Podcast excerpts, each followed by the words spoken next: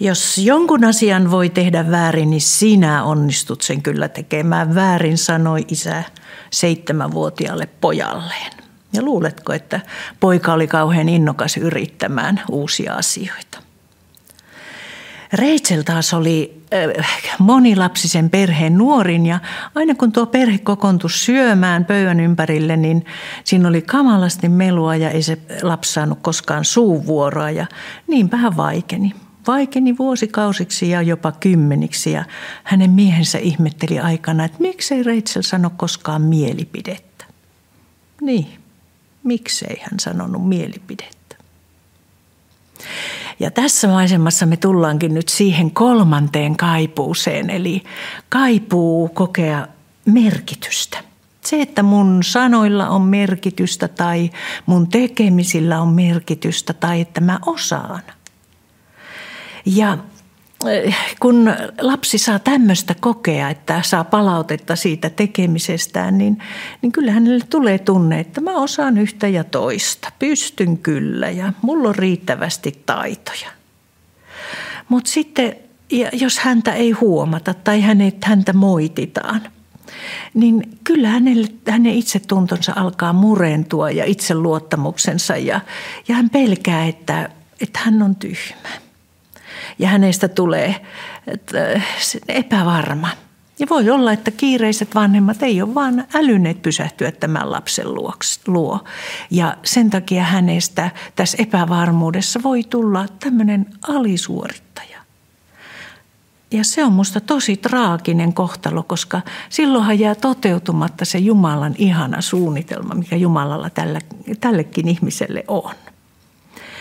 No toisaalta sitten jotkut tämmöiset ihmiset voivat peittää sitä merkityksen kaipuun täyttymättömyyttä sillä, että heistä tulee aktiivisia ja touhukkaita ja tällaisia suorittajia.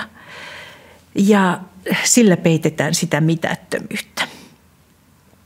No hei, miten sun elämässä toteutui tämä merkityksen kaipuu? Saitko sä usein palautetta, että hyvin tehty? Tuliko sunne, sulle tunne, että mä osaan ja mä selviän?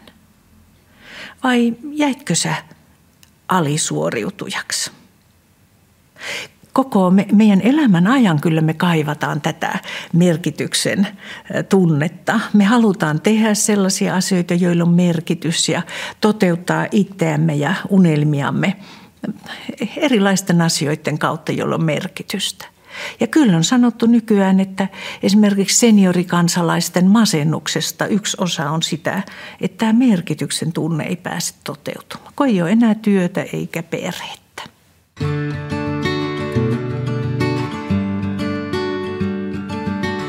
No, onkohan Jumalalla mitä sanottavaa tähän meidän merkityksen kaipuuseen?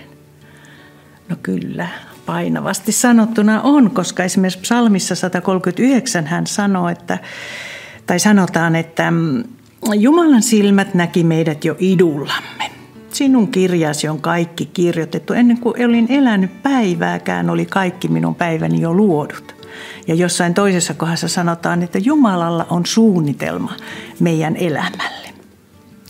Siis meidän jokaisen elämä – elämällä on tehtävä ja tarkoitus ja meitä on tarkoitettu elämään merkityksellistä elämää.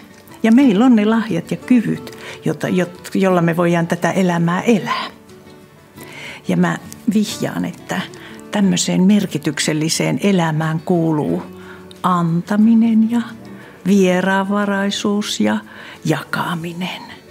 Koska ne on semmoisia asioita, joihin liittyy siunaus – ja nykyiset neurotieteetkin on jo sen huomanneet.